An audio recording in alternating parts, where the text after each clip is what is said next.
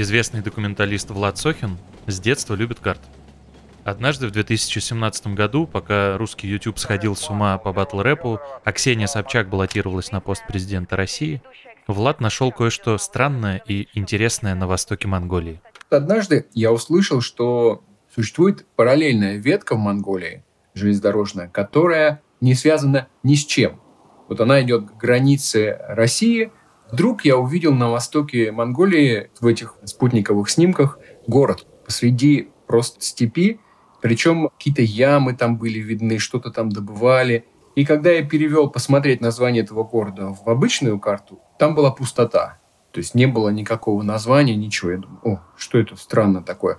Это долгое время заняло, но в итоге я нашел, что это место называется Мардай, что там что-то связано с каким-то радиоактивным загрязнением, и что когда-то там были русские, которые там пытались добывать уран.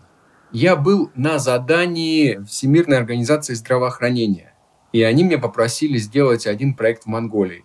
Когда я его завершил, я э, решил, раз я уже тут, попробую поехать в Мордай. История Сохина – абсолютный детектив. Чувак по какой-то причине смотрит в Google карты, натыкается на рельсы, которые заканчиваются в степи в пустоте, решает понять, что там такое происходит и почему они вообще обрываются здесь. Потом просто собирается и едет туда. Всем привет, меня зовут Сергей Карпов, я документалист, исследователь и основатель Поле Медиа. Вы слушаете подкаст «Что случилось с атомной мечтой», который мы делаем вместе со студией «Толк». Здесь мы хотим понять, можно ли пересобраться и научиться в поражении видеть что-то, что можно собрать с собой в будущее. Это первый эпизод, в котором мы вместе с Владом Сохиным пытаемся добраться до бывшей секретной советской ядерной колонии, которой никогда не было на картах и до сих пор нет. Не помню, искал я тогда историю или просто мне было интересно. Людей там практически не живет по пути. Это займет несколько дней туда. И плюс радиоактивные загрязнения, о которых мне удалось узнать, там тоже, допустим, водичку там лучше не пить, как-то все с собой это нести. И я нашел русскоязычного фиксера – человека с машиной, который знал немножко эти края, и вместе с ним мы впервые поехали э, в Мордай. Дорога до Мордая занимает несколько дней. От российско-монгольской границы прямого сообщения нет.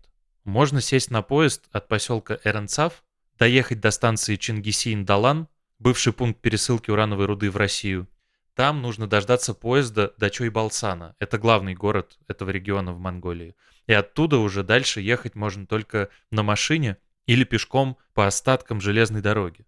Но только это не так, как в центральной России, когда ты сворачиваешь с федеральной трассы на грунтовочку и едешь себе спокойно. Здесь голая степь.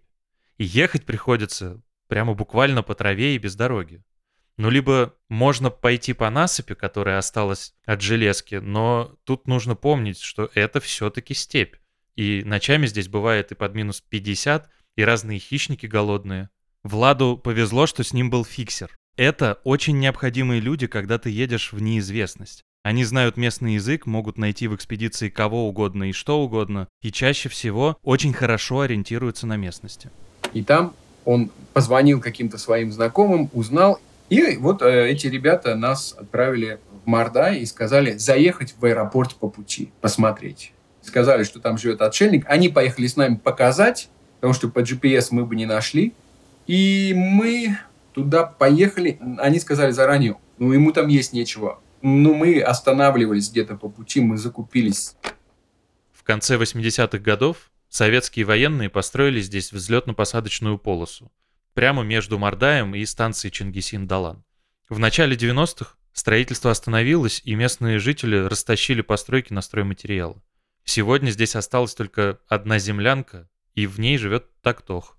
Живет он там уже много лет. Изначально его наняли сторожить разваливающийся аэропорт. То есть его передали монголам. Монголы с ним не знали, что делать, перепродали его в частные руки, вот эти вот, причем разделили по секторам. И вот один из владельцев одного из секторов, который разбирал, там были плиты, то есть вот эта вот взлетно-посадочная полоса, она была сделана из бетонных плит. Их вырывали и продавали. И вот он поставил своего человека для того, чтобы он постоянно был там и смотрел, чтобы никто ничего не украл, там, не разобрал здания, которые ему принадлежали, не украл эти плиты, потому что подъезжали машины с тросами, схватывали, вырывали и увозили. И как раз в это время у этого Ток-Ток, отшельника зовут Ток-Ток. У него были как раз семейные проблемы. Я сам виноват, что жена от меня ушла, пил много и выгонял ее, чтобы пить дома свободно и не стесняясь. Еще с подросткового возраста я был непоседой и как-то так с 14 лет связался с алкоголем. Не знаю, хотел ли оказаться лучше. Атаманом видел себя, что ли, так иначе. Пил в армии. Когда вернулся из армии, начал даже злоупотреблять. Как оказался здесь? Во-первых, хотел улучшения жизни. Во-вторых, у меня были проблемы с алкоголем. Я тогда был одним из первых торговцев овощей на рынке. Затем работал грузчиком, бывало, брал деньги с 60 людей, но денег все же не хватало даже на алкоголь. К тому же и физически не справлялся. Поэтому решил, что хватит, выйду из этого дела, возьму паузу. До этого три года, начиная с 97-го, я жил в районе ЭГМР, а с 2000-х я начал жить тут и с тех пор живу. Тогда на рынке было сложно, я совсем не справлялся, так и вышел. Здесь все же прекрасно и спокойно, начиная даже от воздуха. Сначала ему привозили воду, еду, но потом, когда это все уже заглохло, все это разобрали, он остался один, но ему больше некуда было э, деваться, и он до сих пор там. Он говорит, я вот охраняю все, что осталось. А осталось это пару полуразрушенных зданий, самой полосы, по-моему, там уже все выдрали. И вот эти деревья, которые посадили русские летчики, он говорит, деревьев нету в степи. Такой красоты. Они маленькие, карликовые, как бы, чуть-чуть. Они не смогли вырасти вот из-за погодных условий экстремальных. Но они растут, они живы. И он говорит, я просто здесь даже ради вот этих вот деревьев Нету такого у нас, значит, в степи. На севере где-то есть, а вот здесь такого нету у нас. Всем известно, что когда что-то стоит долго без хозяина, вот такое происходит. Пропадают бесхозные вещи. В этой комнате ничего не было. Потом я сам неподалеку нашел советскую армейскую кровать. Вот она стоит. Поставил маленькую печку и чайник с кастрюлями принес из комнаты. В весеннее время просыпаюсь в 4-6 утра. Пью чай, долго сижу. С утра, как проснусь, проведываю поставленные капканы. Не каждый раз, когда ставишь капкан, обнаруживаешь там добычу. Может пройти несколько суток. Но если повезло, так повезло. А если нет, то пью чай. И он выживает за счет охоты на кроликах. У него есть какие-то капканы, он ставит эти силки, добывает кроликов, воду, значит, там какой-то источник есть. И иногда он говорит, вот какие-то кочевники ставят свои юрты где-то, и он иногда к ним ходит, когда вообще ничего нету, они ему чем-то делятся. Он может там у них переночевать несколько дней, мясо взять, прийти назад. Выживать так, э, у него нету ни часов, ни электричества, ничего. Он за все это время научился он время определяет точно. То есть он говорит, вот сколько время сказать тебе? Я говорю, скажи. Он на солнце смотрит, говорит, без 10 час. Я смотрю правильно. То есть он настолько это все с природой, со всей этой слияние произошло. Аэродром, от которого осталось четыре дерева, часть большой инфраструктуры вокруг Мордая. Драма этого места и Тактоха — это и есть история атомного проекта. Доступ к энергии атома невозможно получить, не построив гигантскую промышленную, гражданскую и военную инфраструктуру. Социальная исследовательница Галина Орлова в книге «Советское энергетическое воображение» пишет о том, что новое воображение, которое умеет находить родство несоизмеримо далеких процессов, переводить бесконечно малое, протекающее внутри ядра, в бесконечно большое, протекающее на Солнце или выстраивающее новые города – было важной особенностью советского атомного проекта. Без этого не случилось бы ни бомбы, ни ледокола, ни атомной энергии. И город, в который мы поедем дальше, и этот аэропорт были частью этого воображения. История атомного проекта складывается из вот таких вот маленьких хроник простых людей и большой идеи, в которую они поверили.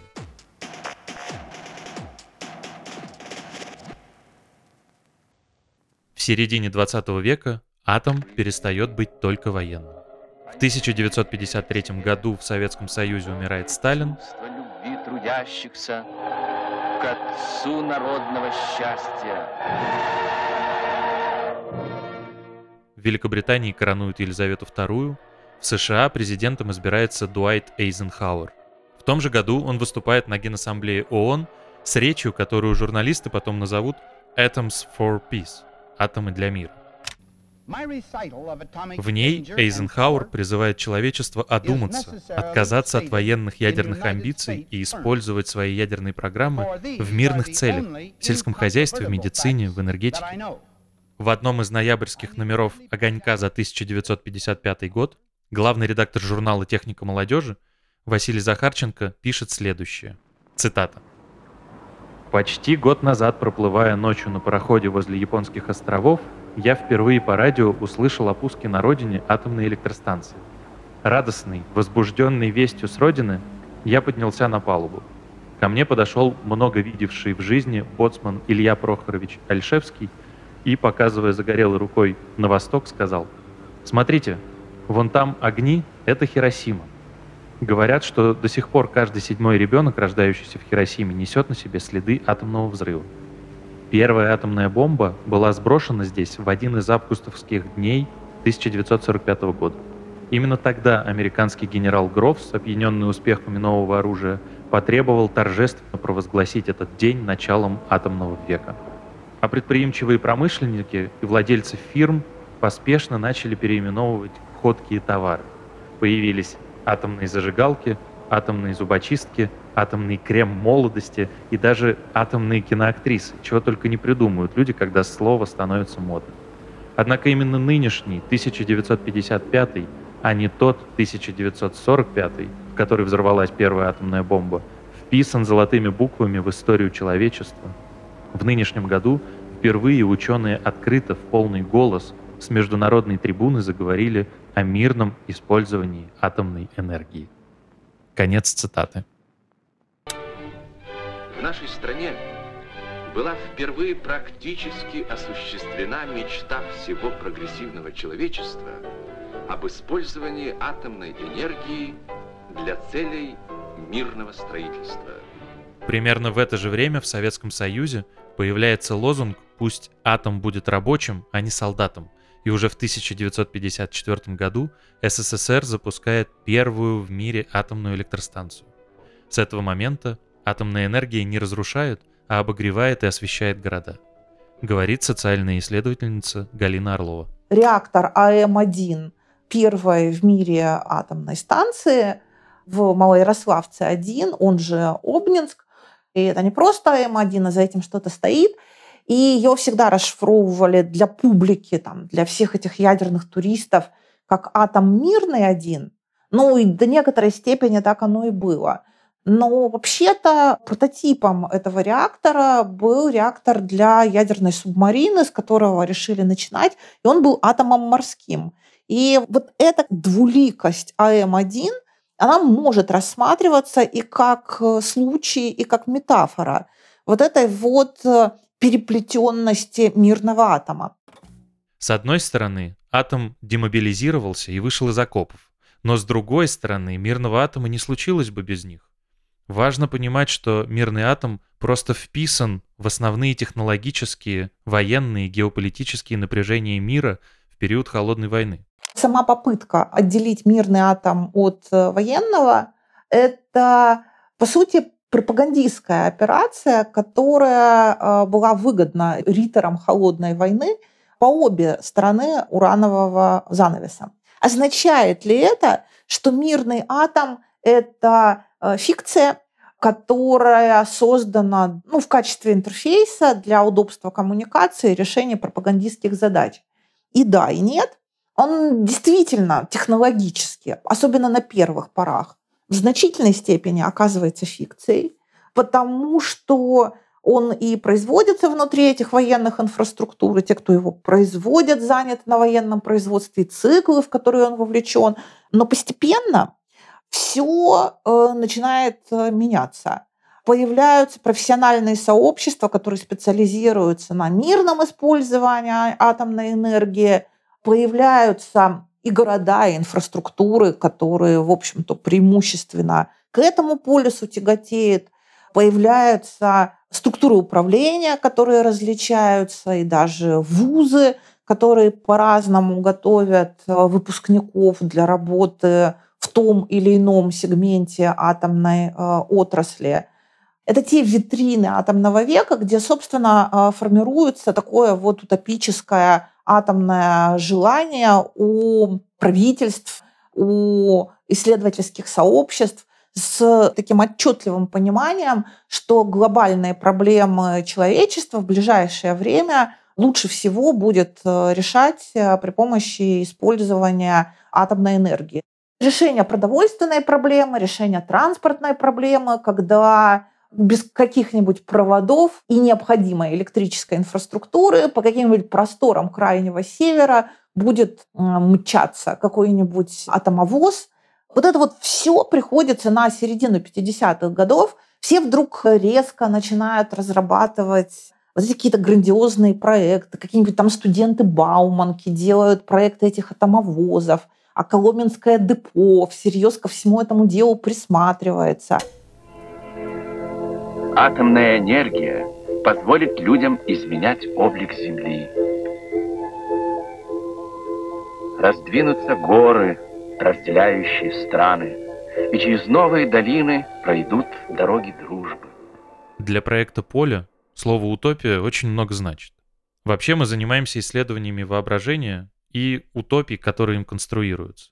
Сегодня, когда мир трещит, а мы часто находимся в состоянии растерянности, неопределенности, очень важно нащупать варианты собственного будущего.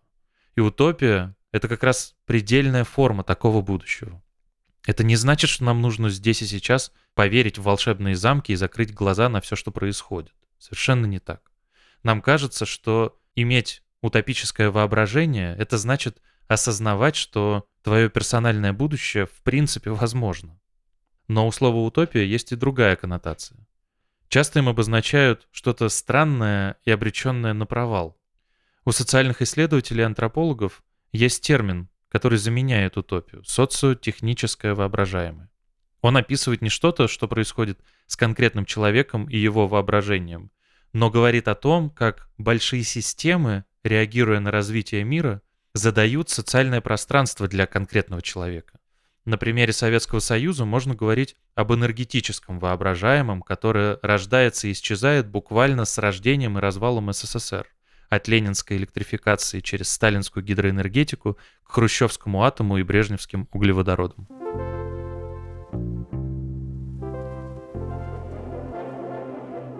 Атомную утопию в деле легко рассмотреть на примере магазина «Изотопы». Он открывается в Москве на Ленинградском проспекте в 1959 году. На его витринах написано «Атом для медицины», а на Сталинке, внутри которой он находится, «Атом для мира». Мимо него едут автомобили, детские коляски, внутри девушки в белых халатах. Они готовы рассказать, как при помощи атома, например, разматывать коконы тутового шелкопряда, учитывать предметы в запыленных или задымленных помещениях, как считать рыбу, не вынимая ее из воды, или измерять густоту меха. Этот магазин становится интерфейсом атомной революции, буквально пробником нового дивного мира коммунизма, коммунизма на атомной тяге. Конечно, это прекрасная история. Гигантская свекла, толстые карпы, мчащиеся через ледяные пустыни безо всяких ограничений атомовозы достижимость далеких планет и, конечно, прежде всего бесконечный источник энергии, когда у каждого океанического побережья стоит по маленькому термоядерному реактору. Даже горячее отопление обеспечивается вот этим выделяющимся теплом. На микробатарейках работают атомные сердца и прочие штуки, и все совершенно э, сыты, довольны, освещены и счастливы но промышленность советская принуждалась к использованию изотопов. Это не было добровольным делом. После постановления 55-56 года они должны были отчитываться по изотопам, потому что э, ядерные технологии были одним из синонимов новой техники. И вообще они должны были создавать вот эти вот материальные э, условия для перехода к коммунистическому состоянию.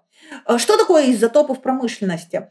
Чтобы не делать генеральную модернизацию производства, можно поставить радиоизотопные датчики. И там, где у нас использовался ручной труд, теперь, например, не знаю, бутылки на конвейере и наполненность их будет считать не оператор, а счетчик. и все как-то резко удешевится. Середина 50-х – это время насильственного создания сверху радиоизотопных лабораторий на производствах. А вторая половина 50-х, уже 58-59 – это время их массового закрытия. Потому что для этого не было ни оборудования, ни защитных средств. Нормальных дозиметрических стандартов нет. Ну, то есть медицинское обеспечение, которое есть у ядерщиков, на вот эти широкие слои населения не распространяется. И получается, что эти вот э, ожидания были велики, когда радиоизотопные счетчики использовались даже в легкой промышленности для определения густоты тканей тутового шелкопряда или там степени густоты меха.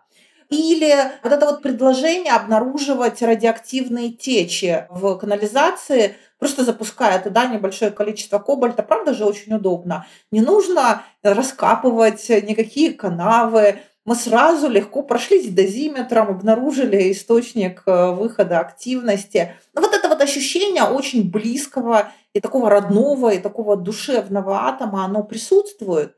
Проект в Советском Союзе был не коммерческим, а государственным. И вот эти вот иерархии, которые задавались, они шли от структуры все-таки советской экономики.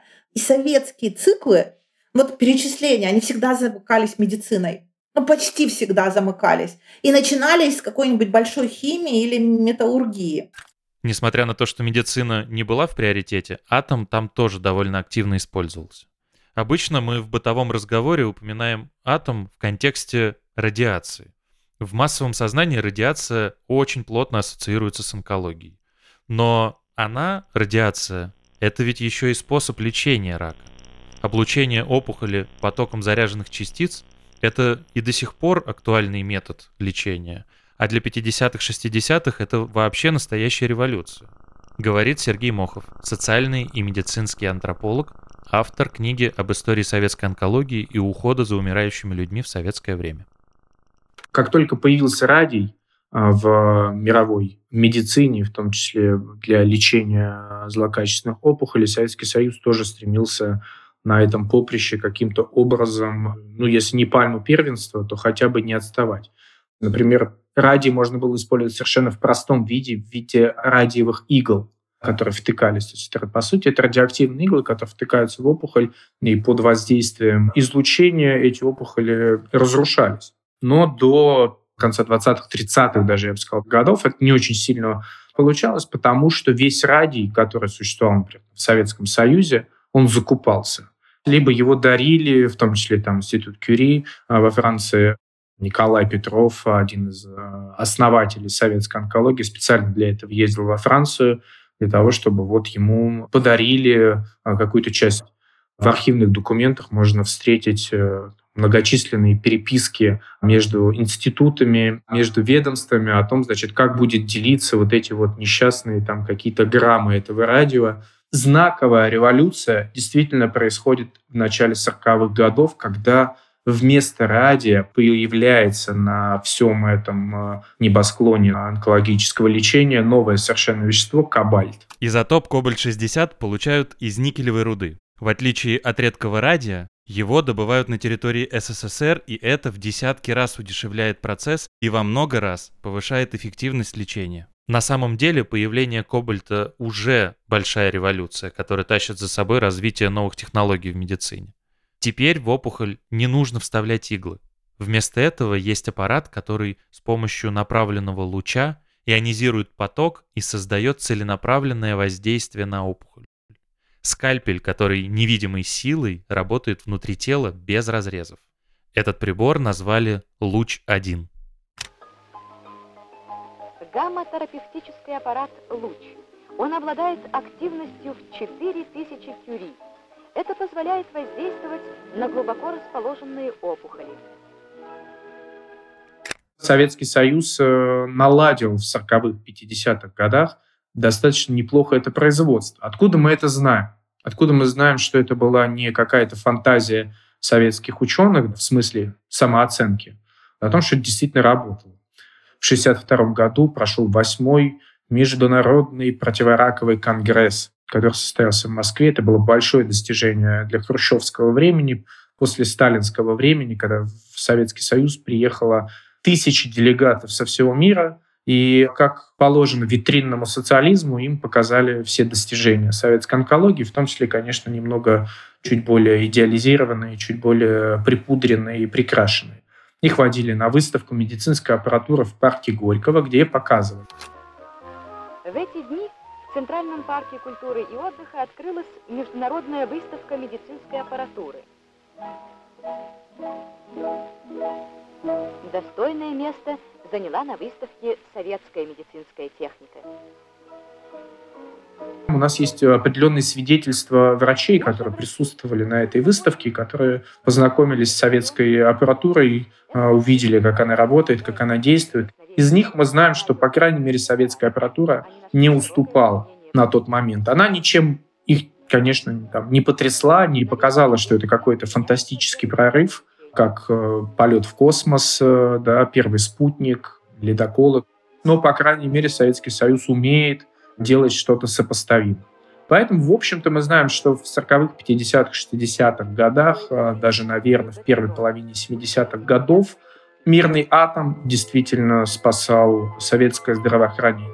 Почему мы можем назвать спасением? Потому что кабальт, неожиданно появившийся значит, на мировой арене, и э, умение советских физиков и практиков, инженеров, изобретателей каким-то образом удачно скопировать, удачно подобрать аппаратуру, позволило массово выпускать эти аппараты. Они были, еще раз я повторюсь, это очень важно на самом деле. Они были дешевые, они были массовые. Для большой страны с очень распределенным населением массовый выпуск аппаратов для радиотерапии – это большое достижение – в каждом областном онкодиспансере был такой аппарат, что позволяло проводить лечение на месте, там, где оно нужно. Конечно, массовость, как и все прочие издержки советского производства, сказывались на их качестве.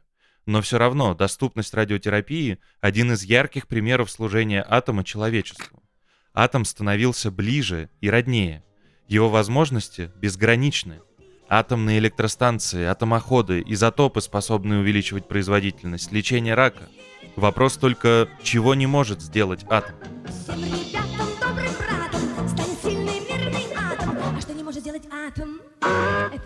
Пустяки. Приласкать тебя не может, сжать в объятиях не может, чтобы ответ любовью тоже засиял по синий взор. Но все она может, все она может, а вот этого, вот этого никак.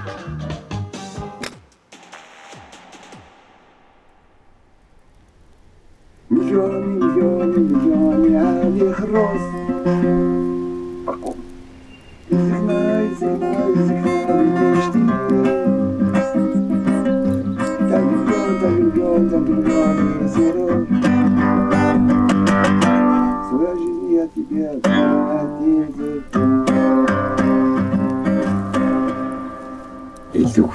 Чего не хватает от прежней жизни? От жизни в городе Семьи моей не хватает, полноценной и счастливой. Все остальное есть. Хочу жить с семьей в мире и не иметь никаких болезней и страданий. На вопрос, как он справляется с одиночеством, Тактох отвечает, что ему помогает дневник. Он показывает аккуратно заполненную тетрадь. А, так это еще с детства, со времен, когда я научился писать. Показывал своему отцу записанный мной режим дня. Вообще, я люблю писать. Записываю самое важное. Не каждый день записываю. Не делаю записи, если не происходит ничего особенного. Но вот пишу, когда кто-то пришел, дошел, записываю, куда сам сходил. Каждый день записываю. Гороскоп, там, погоду. Пишу, чтобы чувствовать потом красоту записанного. Отслеживаю и сравниваю погоду в одинаковые дни в прошлом. Сколько дней пробыл вне дома, сколько раз ходил в гости к семье Ганба. Во-первых, это увлекательно для одинокого человека. Во-вторых, это своего рода архив.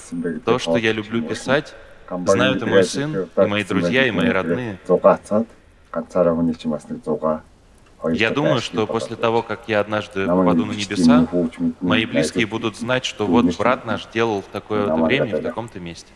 Здесь моя биография, и здесь моя история. hochmütig sein. Вероятно, теперь в дневнике Тактоха можно найти и запись об этом разговоре и встрече с Владом. Он ведет свою летопись, а мы свою. Утром Сохин отправился дальше.